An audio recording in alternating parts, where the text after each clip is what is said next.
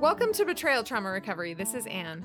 Anna Marquez is a marriage and family therapist at Momentum Counseling. She's trained in the evidence based therapeutic modality of EMDR, which stands for eye movement and desensitization and reprocessing therapy, and emotionally focused therapy, EFT. She actively helps individuals, couples, and families overcome anxiety, depression, addiction, eating disorders, and betrayal trauma. She's also a native Spanish speaker her multicultural background helps her relate, accept, and communicate with people of diverse backgrounds.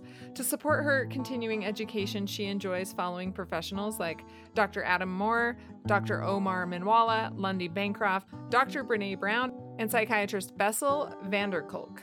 In her free time, she volunteers at organizations like SA Lifeline, UCAP, and BTR.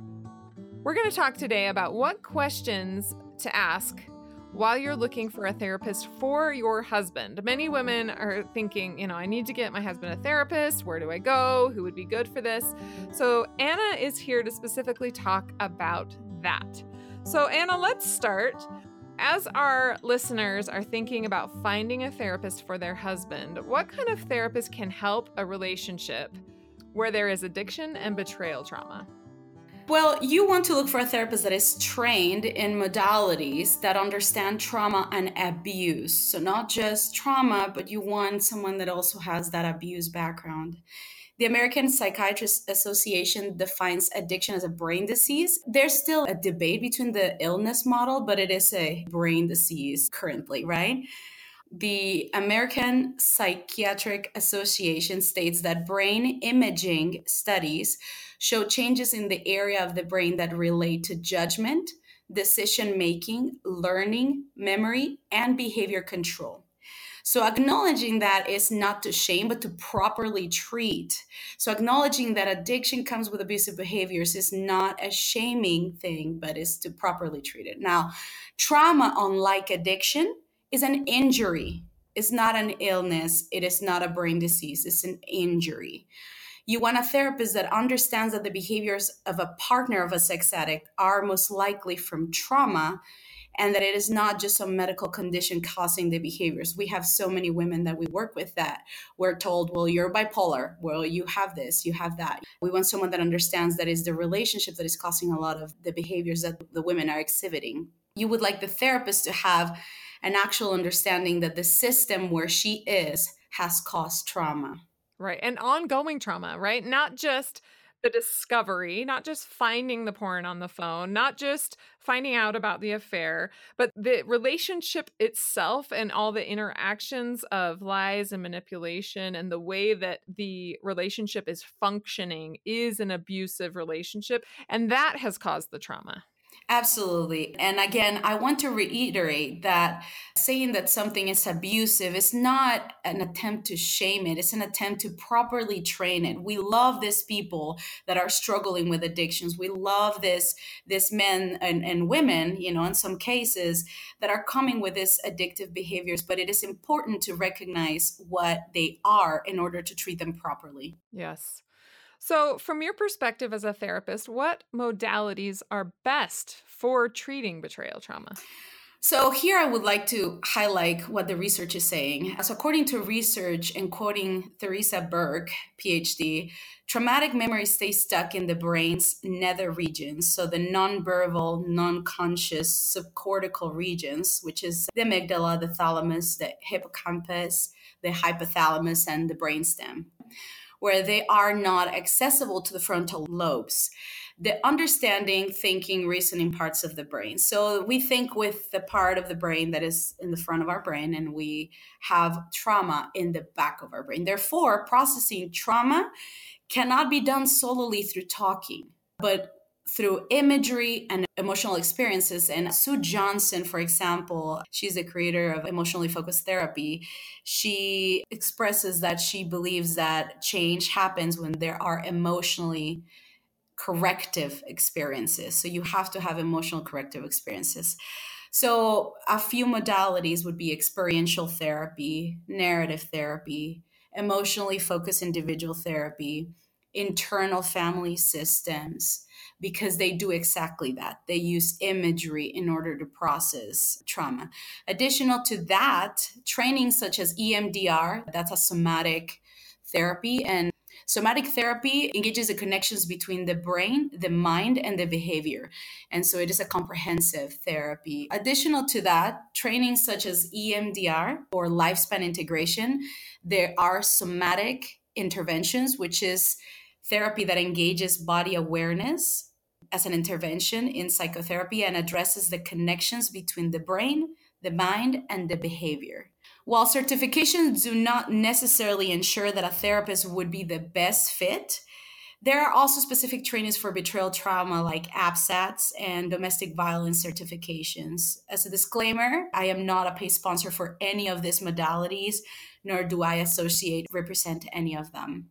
Yeah, I like how you say some of these are therapeutic. Like EMDR needs to be done by a licensed therapist, for example, but some are not. For example, I have done hypnotherapy, what some people call is just meditation, and that has helped me so much. Same thing with yoga. Attending yoga and really meditating and getting into my body and like feeling the emotions that way has helped a ton too. So there are so many different types of modalities, but I agree. I think talking about it's super important, naming it, being able to identify it. And then after a while, at least with me, I'm to the point where I've talked about it so much. I've been to so much therapy that the next step for me is really getting into my body and my subconscious so that I can heal the trauma from that end because talking about it, I'm past that point right now in my own personal journey. Absolutely. So, what happens is, like you said, it's so important to name it, to talk about it, to vent. Even venting has a place in trauma. The research is saying that that stays in the frontal lobe right? That is the logical part of our brain. It does not process any of the things that are in the nonverbal, non conscious subcortical regions. That is where the trauma gets stuck. And so, yeah, we're done talking about it. We're done venting. We have, we create safety. We get all these tools that are more logical. And then that is when we have a safe place to do all this processing in the best proper way. And yeah, absolutely. Mindfulness is a big tool for that. Yes. Okay. So now Anna and I are going to go over questions that women should ask when looking for a therapist for their addicted husband. So, this is not for a therapist for you. So, these are some questions that might be helpful to ask someone who you're considering becoming your husband's therapist. Before we say that, as a therapist, we like our clients to come and see if we're a good fit. So don't feel like your therapist is going to get put off by you asking. You need to find what is a good fit for you. And that is something that a good therapist will encourage. That said, the first question would be what training or certification do you have that is specific to abuse, sex addiction, or personality disorders? Another question is how do you view the wife of a porn user? The answers you're looking for are domestic violence victim, an abuse victim, an injured person or traumatized. Back in the day, they used to teach the codependency model. And so if you hear that, well, she's trapped in a codependent, then no go. That is an old paradigm, and we're understanding more. The research is showing more. So now we know better. So, yeah, the codependent model is probably not something that would be very helpful right now. I think that's a really good question to ask because if you say, How do you view the wife of a porn user? and they don't know the answer to that, if they don't know victim, right? She's a victim of abuse. If they're like, well, you know, she can support his recovery. I mean, bad answers would be she's part of that dance. She's part of that family system that has caused the addiction, or she's a codependent, or something like that. Then you can be like, this person's not going to work for me.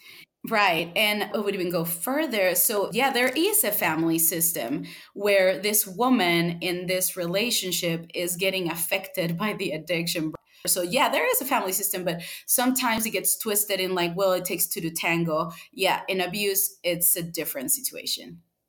Yeah, it's a family system where you have a perpetrator and a victim, not a family system that it's two to tango family system. The next one that is one that I live by is do you suggest we do couples therapy while there is abuse or active addiction? Here you want to look for the therapist to discourage that. In the ethics code of most mental health professions, the therapist in the end has to, and I quote, respect the rights of clients to make decisions, close quote, but also in standard 1.8 of the marriage and family therapy ethics code i am a marriage and family therapist says that the therapist has to help the client understand the potential consequences of the choices they make.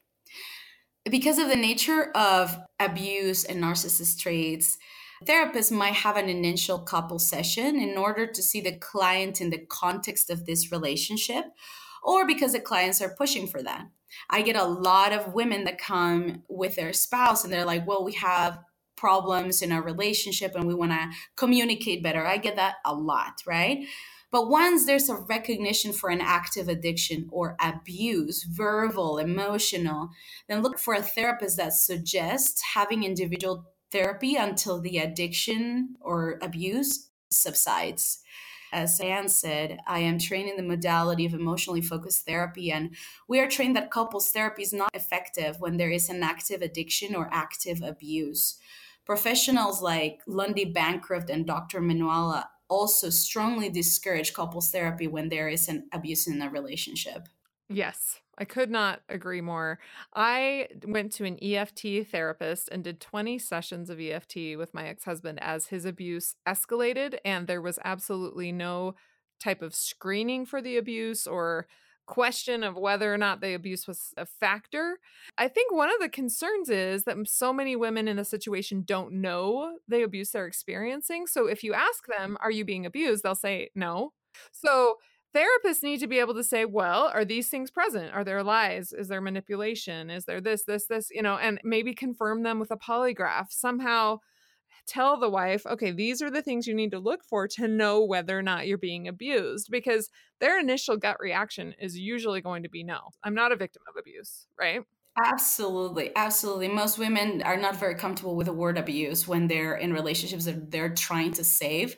So, yeah, usually I don't tell necessarily the women, oh, so there's abuse, like right in front of them. So I first separate them and then I start teaching what the real problem is happening. And I haven't had a hard time really pinpointing when there's abuse or when there's an addiction. If you're familiar and if you're trained with abuse and sex addiction and trauma, you can identify that rather quickly. So that's why we have to ask that first question that we were talking about. Well, so many women, it seems like when they go into the therapist that doesn't understand it, they spend multiple sessions trying to explain it to their therapist rather than having their therapist help them understand it. And that is sad. And it's also unethical. Basically, you're paying a therapist to train them rather than paying the therapist to actually help you. And that's what we want to avoid a betrayal trauma recovery. And so, referring to therapists like you who understand it, or at least teaching the people who listen to this podcast and come to our website what to ask for so they don't get stuck in that situation of quote unquote training their therapist during their sessions. Right, right. Okay, the next question that kind of ties into what we were talking about is asking your therapist what are the effects of viewing pornography. If they don't answer, that abuse or objectification of others is an effect of viewing pornography, you probably want to move on. And here's why. Even in the beginning stages of viewing pornography, where the abuse is probably not noticeable because it's minimal, there is some sort of abuse into the relationship once this is happening. Yeah, it could be just lying and manipulation. It might not necessarily be blame at that point yet. It, it might just be kind of lying to avoid it. But as it escalates, he will start blaming her for it, right? He will start blame shifting or starting to accuse her of things. So it, as it escalates, the abuse gets worse. Hopefully, people can catch it early when the abuse is small. And then it makes it easier also for the addict to stop those abusive behaviors. Absolutely. And I'm going to give you an example of a couple in which he never lied about his pornography use none of that. However, when he would disclose, hey, I used pornography, he would just expect her to get over it. That is a form of abuse. Yeah. And also knowing that it hurt her every time and continuing to do it is a form of abuse. Yeah. Just expecting someone to process a relational trauma on their own and and not having any sort of accountability. And when i say accountability i don't say honesty. Honesty is not the same as accountability. Not because someone is not lying it means that they're not being abusive. Okay so the next question is probably this one is not like a must but it would be really nice to ask if they're familiar with lundy bancroft's book why does he do that?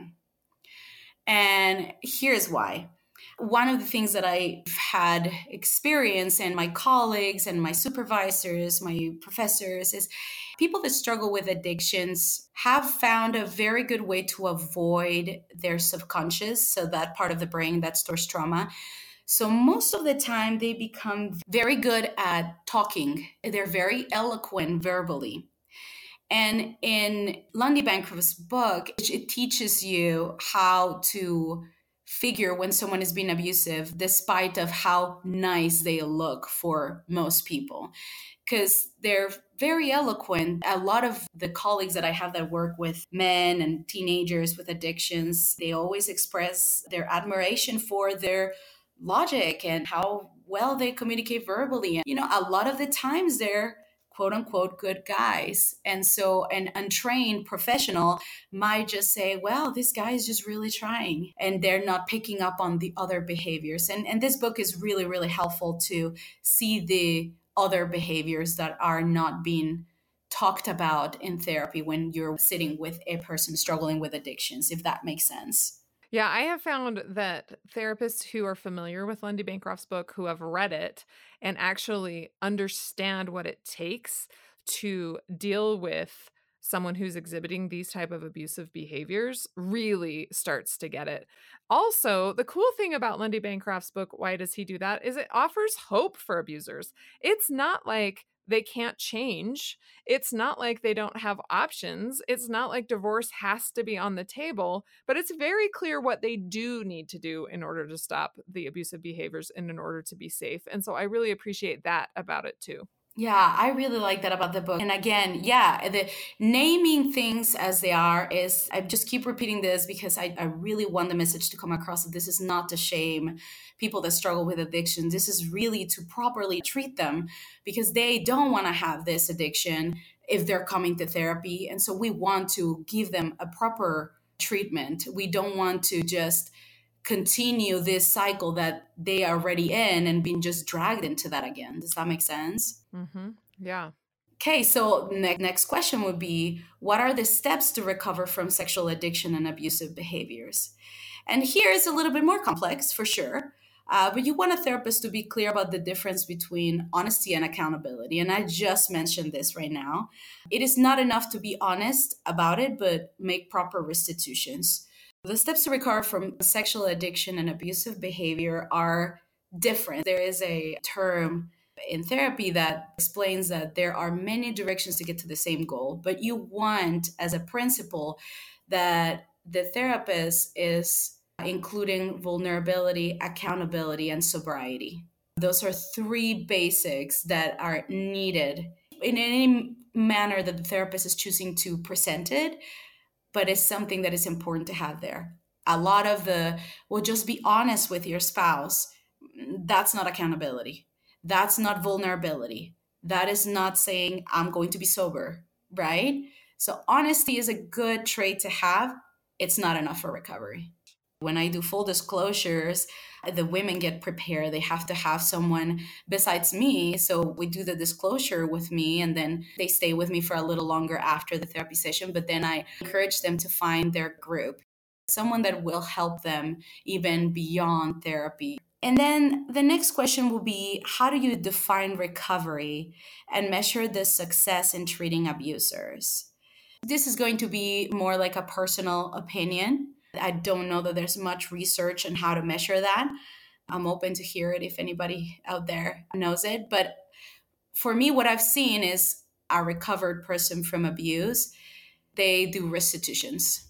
Restitutions are made, sobriety is maintained, and accountability is consistent. Talk about restitutions. What would those look like?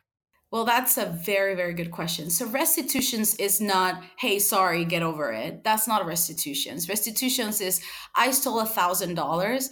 I will give a thousand dollars back and ask this person, how can I make it better? I mean, I do this with my toddlers. This is just how restitutions are made in relationships in general. This is how you repair an attachment injury. You ask the person that you hurt, how can I make it better for you individually? See, I stole your thousand dollars. Sure, I'll pay you back, but I'm sure that this is beyond the thousand dollars. This is like, well, you also broke my trust. So this is what I'm gonna need to see from you. Allow the person that you just hurt to say, this is what I need from you. That is a restitution. It's not what you think it is. Right. I remember talking to my ex about something like this, and he said, Well, what do you need in order to feel safe? And I told him, and he said, No, I'm not willing to do that. So that was it, right? And it was some basic stuff that I like. I need the truth. I need this. I need this. It was basic stuff.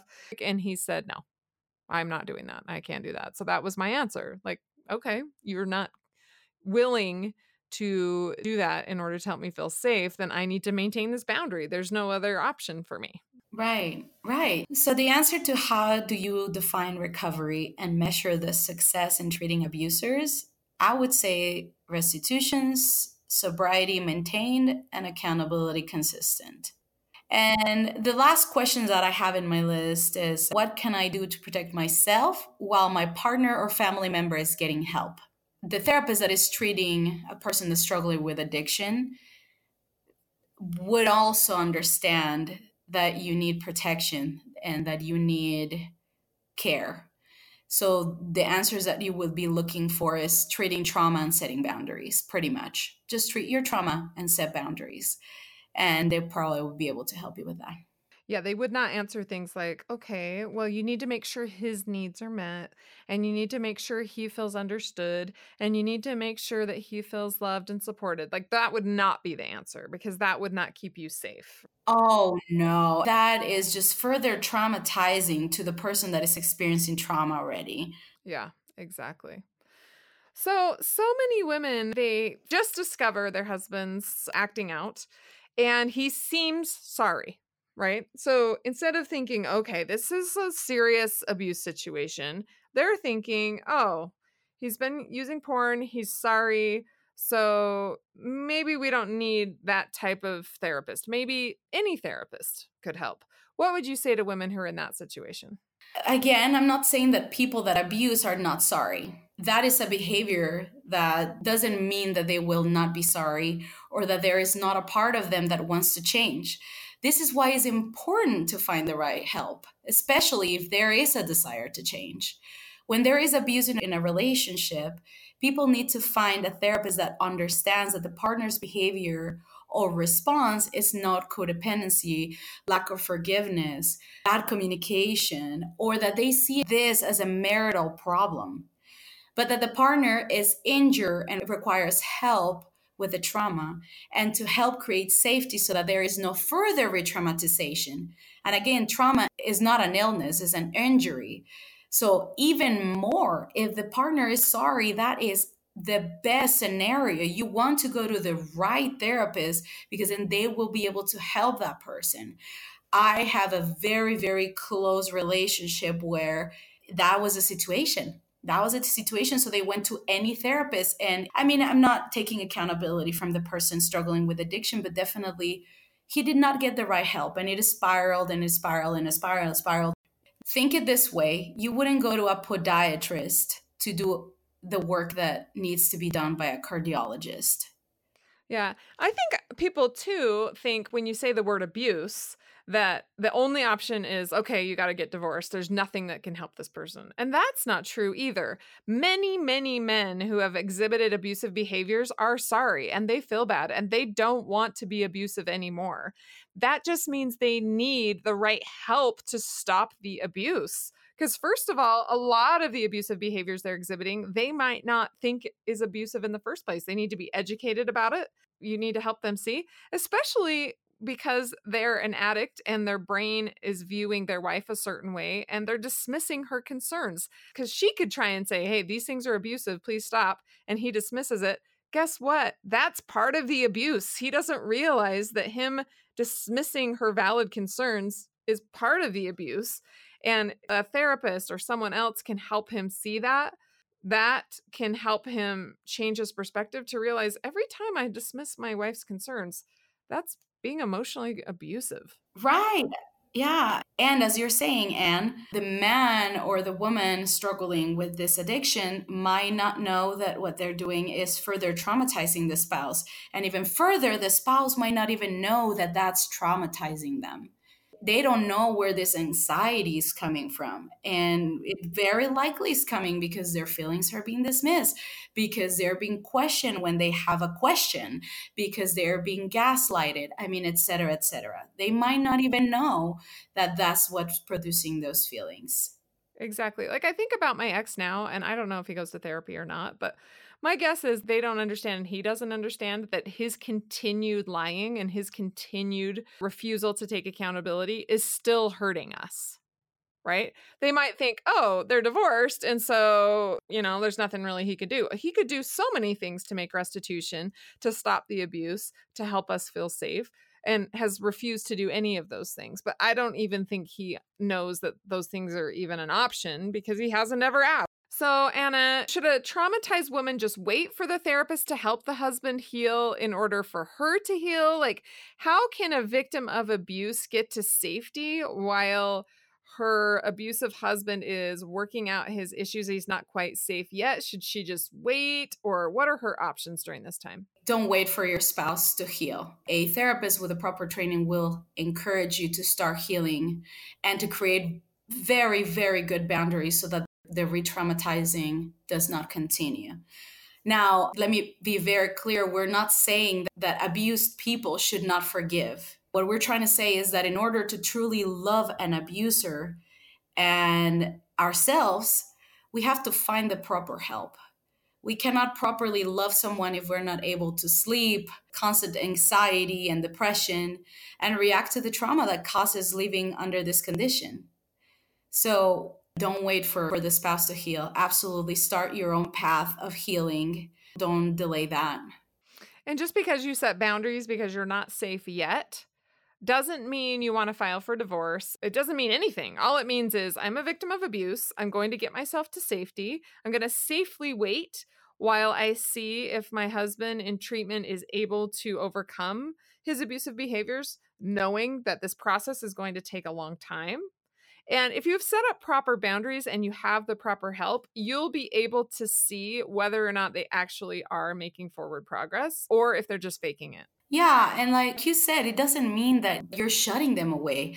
On the opposite, you're really professing your love for this person because you trust the process. You want to heal yourself, you want to heal your trauma. And if they choose to do so, then they can join you in that healing. And it's important to understand that they can. It's a possibility that they will not, but if they will, then your relationship will be the wholesome relationship that you are looking for to have. Yeah, and your home can be the peaceful home that you desire and that you deserve. That's awesome.